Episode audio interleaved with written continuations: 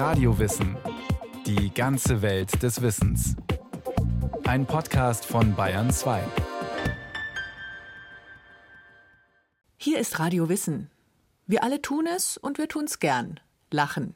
Wir lachen über Witze, über Missgeschicke, die eigenen und die anderer Menschen, über peinliche Situationen, vielleicht auch über lustige Katzenvideos.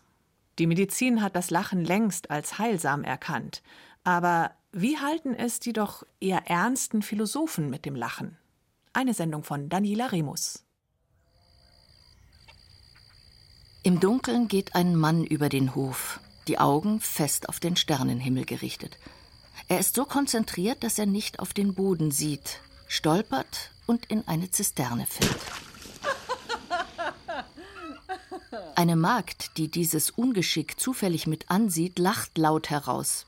Denn sie findet den Sturz des Philosophen Thales komisch, erfahren wir vom griechischen Philosophen Sokrates. Aufgeschrieben im Dialog Theetet vom antiken Denker Platon. Die Magd lachte deshalb so laut, so erklärt Sokrates, weil Thales durch das Interesse am Sternenhimmel nicht in der Lage war, das Naheliegende wahrzunehmen, nämlich den Boden zu seinen Füßen.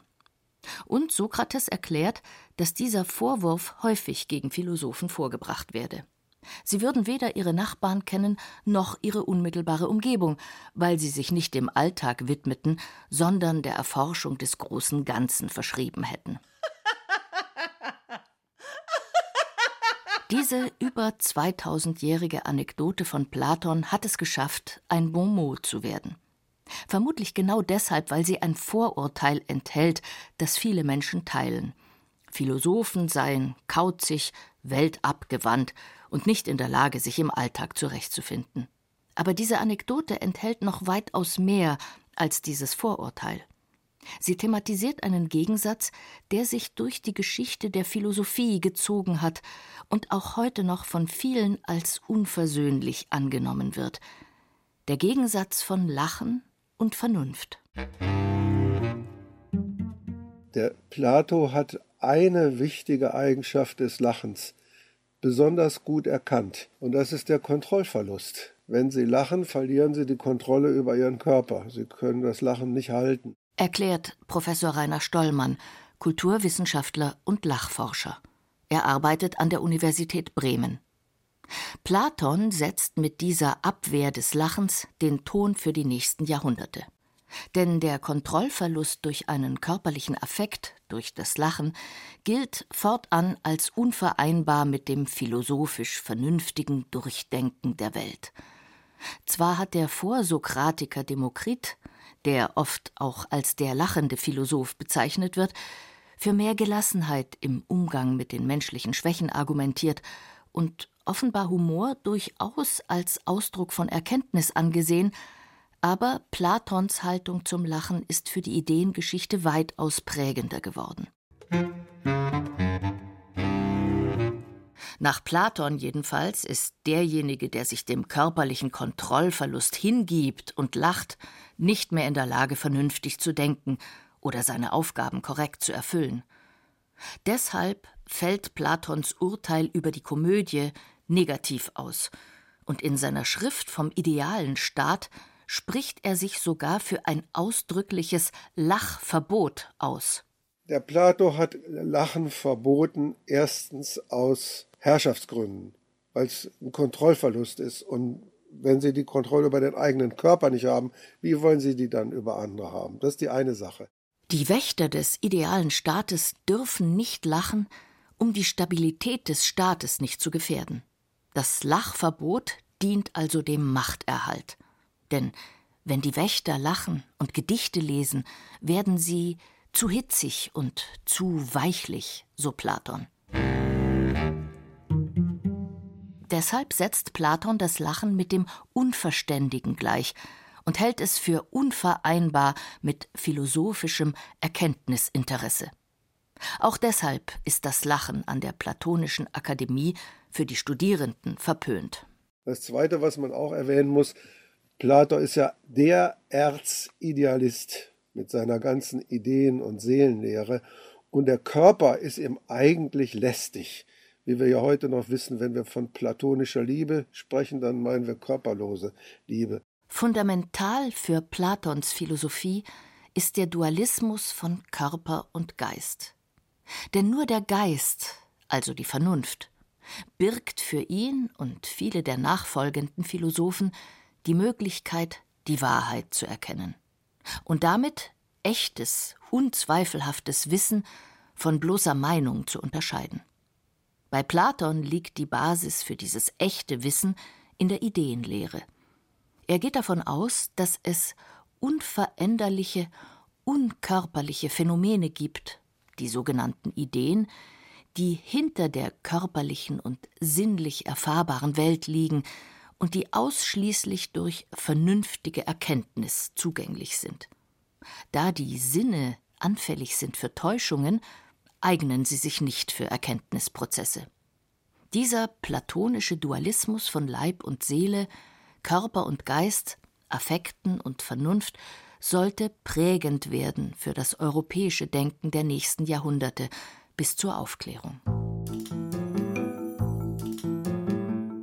Aristoteles, der berühmteste Schüler Platons, hat sich in vielen Aspekten von der Philosophie seines Lehrers emanzipiert. Denn Aristoteles hat sich nicht nur als Philosoph, sondern ausdrücklich auch als Naturforscher und Wissenschaftler verstanden und auch empirisch geforscht, um natürliche Phänomene besser zu verstehen.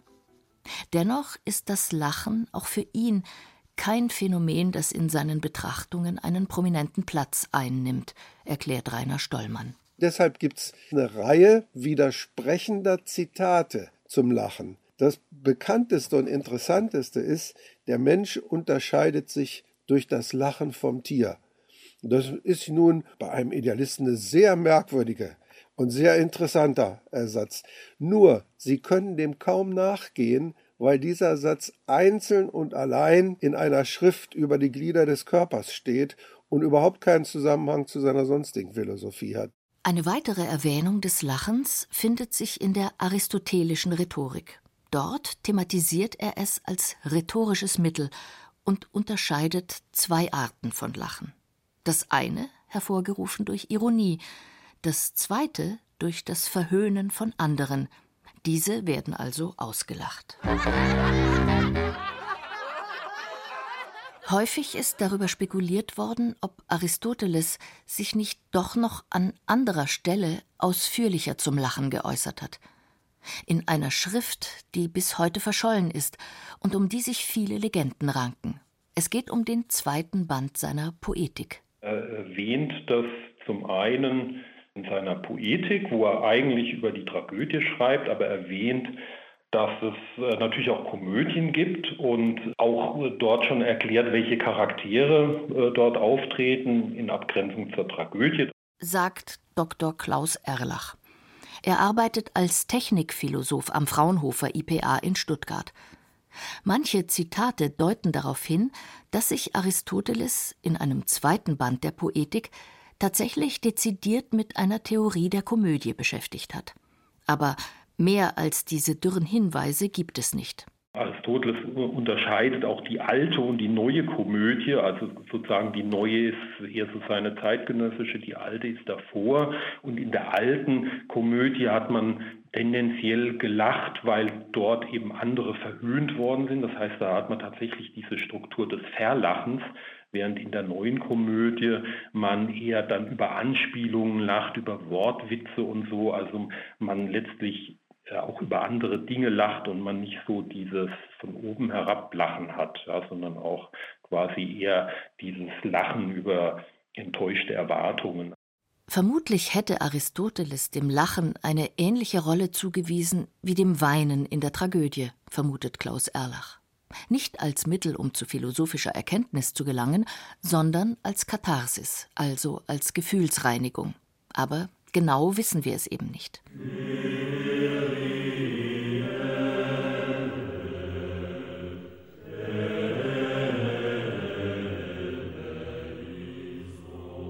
Der Schriftsteller Umberto Eco hat in seinem Roman Der Name der Rose aus dem Fehlen dieses Buchs einen spannenden Krimi gemacht und spekuliert darin, inwiefern sich die Philosophiegeschichte hätte anders entwickeln müssen, wenn es zum Lachverbot Platons noch eine differenzierte Würdigung des Lachens von Aristoteles gegeben hätte, oder wenn mehr Schriften von Demokrit erhalten geblieben wären. Aber Platon hat sich ideengeschichtlich im christlichen Europa durchgesetzt. Selbst die katholische Kirche hat sich die ablehnende Haltung gegen Humor und Gelächter des griechischen Philosophen zu eigen gemacht und damit das mittelalterliche europäische Denken geprägt, betont Rainer Stollmann. Die Argumentation war sehr einfach. Jesus hat im Neuen Testament nicht gelacht. Daraus schlossen die Scholastiker, Lachen ist des Teufels. Und insofern darf ein Christ nicht lachen. Und da gibt es nun die fürchterlichsten Zitate von den größten Kirchenvätern. Ihr wohnt im Tal der Tränen und Lachen ist des Teufels. Und ihr müsst äh, weinen ist besser als lachen. Augustinus zum Beispiel. Also der Kampf der Kirche gegen das Lachen, den können Sie sich gar nicht schlimmer vorstellen, als er tatsächlich gewesen ist.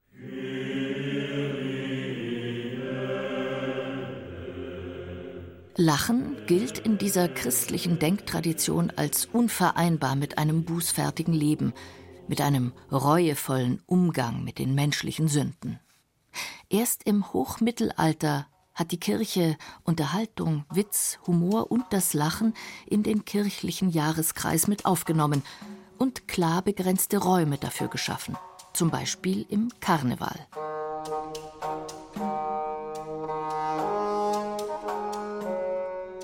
Erst im Zuge der frühen Neuzeit findet bei den Philosophen eine abermalige Auseinandersetzung mit dem Phänomen des Lachens statt.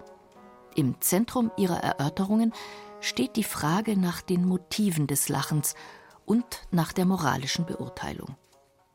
Befördert auf dem europäischen Kontinent zunächst von französischen Schriftstellern wie La Bruyère, der sich im 17. Jahrhundert mit der Kunst des Theaters beschäftigt und der Frage, wann etwas zum Lachen reizt und welches Lachen in der höfischen Gesellschaft moralisch akzeptabel ist.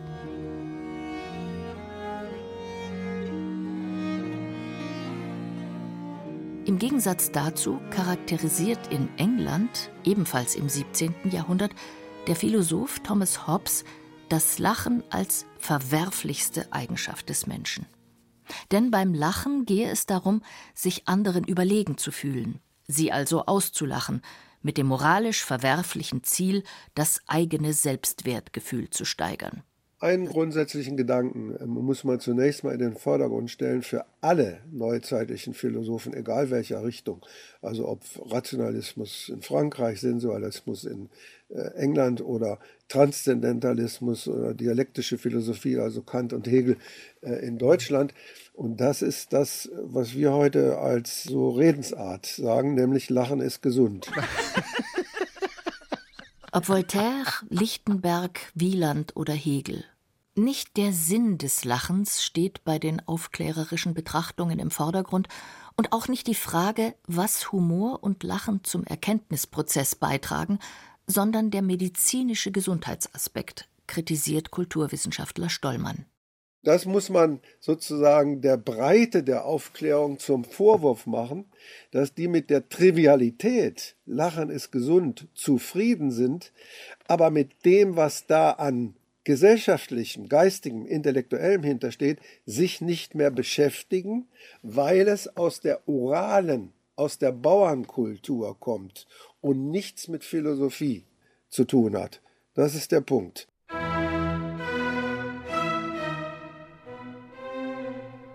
Ausgerechnet der Königsberger Philosoph Immanuel Kant, der als Inbegriff des Pflichtmenschen gilt, etwas steif, hölzern, staubig und diszipliniert, erzählt in einem seiner philosophischen Werke Witze.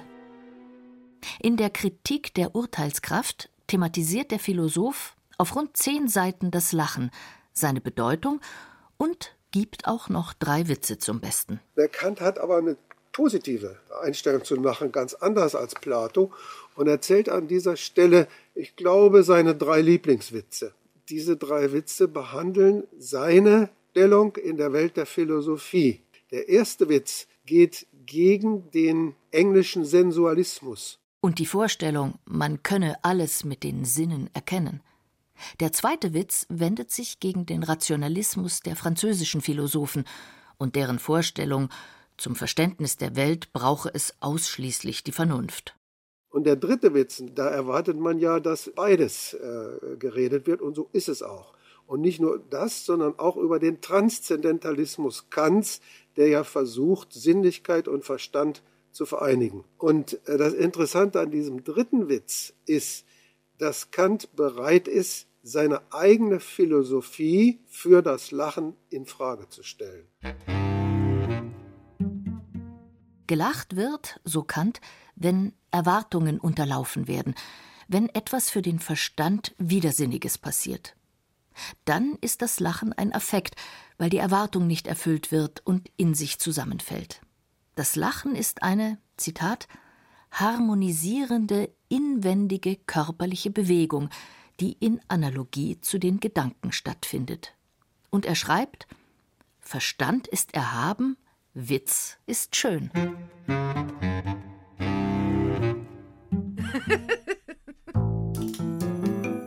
Je weiter die Moderne voranschreitet, umso häufiger beschäftigen sich Denker, Schriftsteller und Philosophen mit dem Lachen und der Frage, was ist das Wesen des Lachens? Besonders sorgfältig tut das der Franzose Henri Bergson. Im Jahr 1900 widmet er dieser Frage sogar eine Schrift. Vom Lachen. Ein Essay über die Bedeutung des Komischen.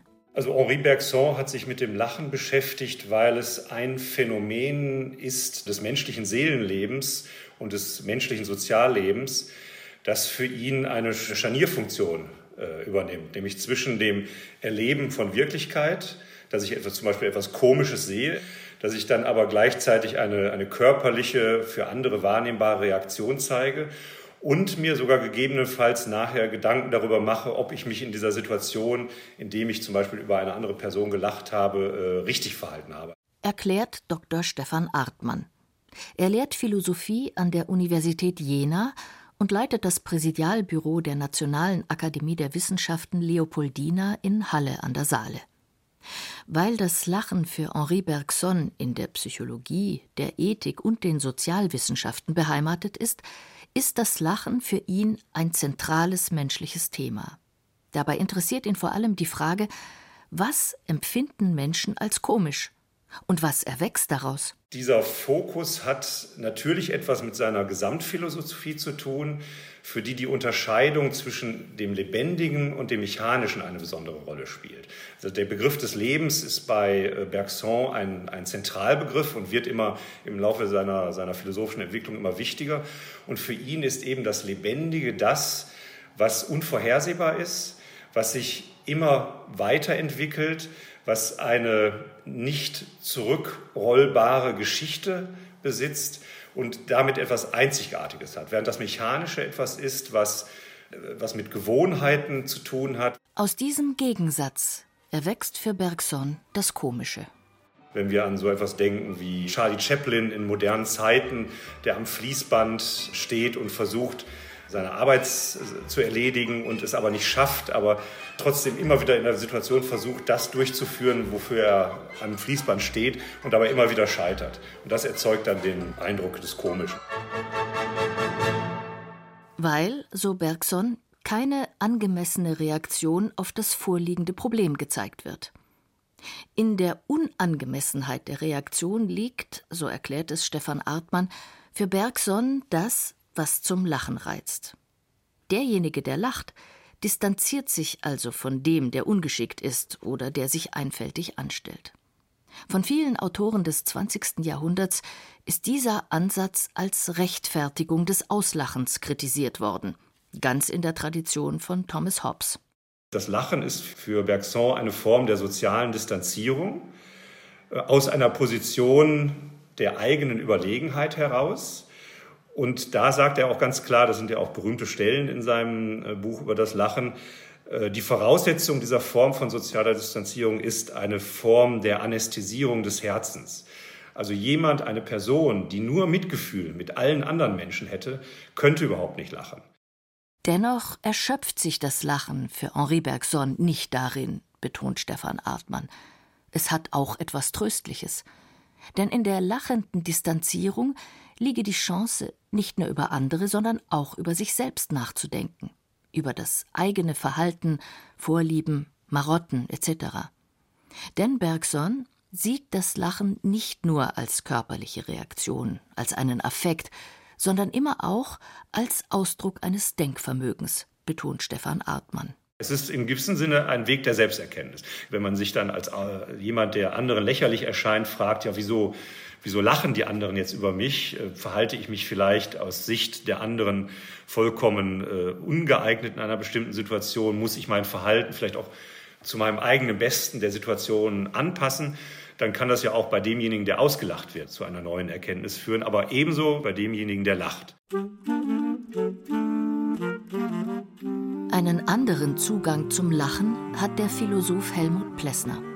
Er veröffentlicht 1941 im niederländischen Exil die Schrift Lachen und Weinen, eine Untersuchung der Grenzen menschlichen Verhaltens. Plessner gehört zu den Vertretern der philosophischen Anthropologie, die vor allem im ersten Drittel des 20. Jahrhunderts viele Anhänger hatte. Lachen ist für Plessner nicht Ausdruck eines Kontrollverlustes wie bei Platon, sondern Ausdruck menschlicher Freiheit, erklärt Philosophieprofessor Volker Schürmann. Er arbeitet an der Sporthochschule in Köln.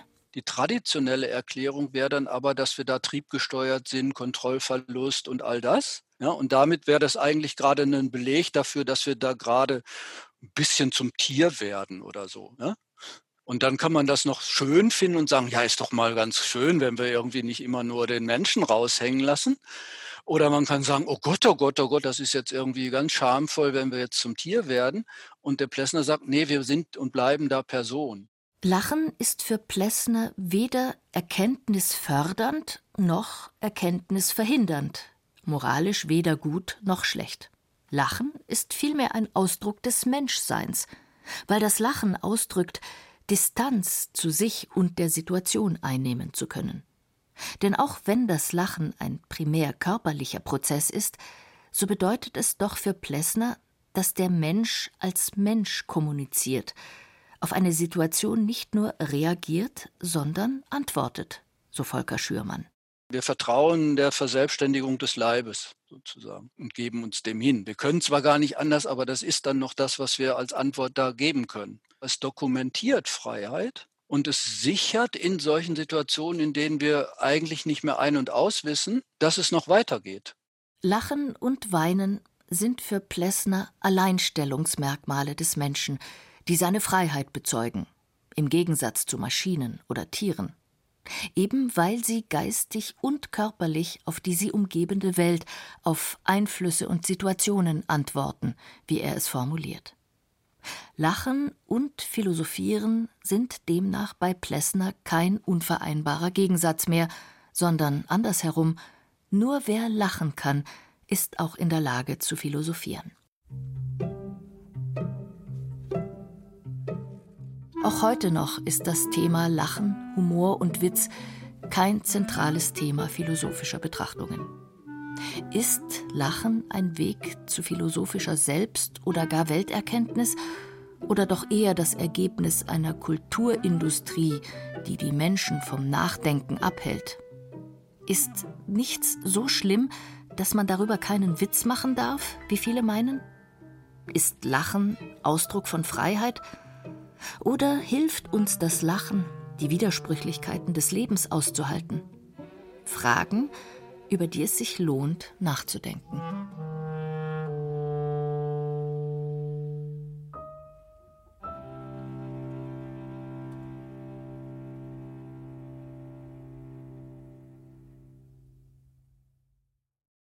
Das war Radio Wissen, ein Podcast von Bayern 2. Autorin dieser Folge Daniela Remus. Regie führte Silke Wolfrum, es sprach Irina Wanka. Technik Michael Krogmann, Redaktion Bernhard Kastner. Wenn Sie keine Folge mehr verpassen wollen, abonnieren Sie Radio Wissen unter bayern2.de slash podcast und überall, wo es Podcasts gibt.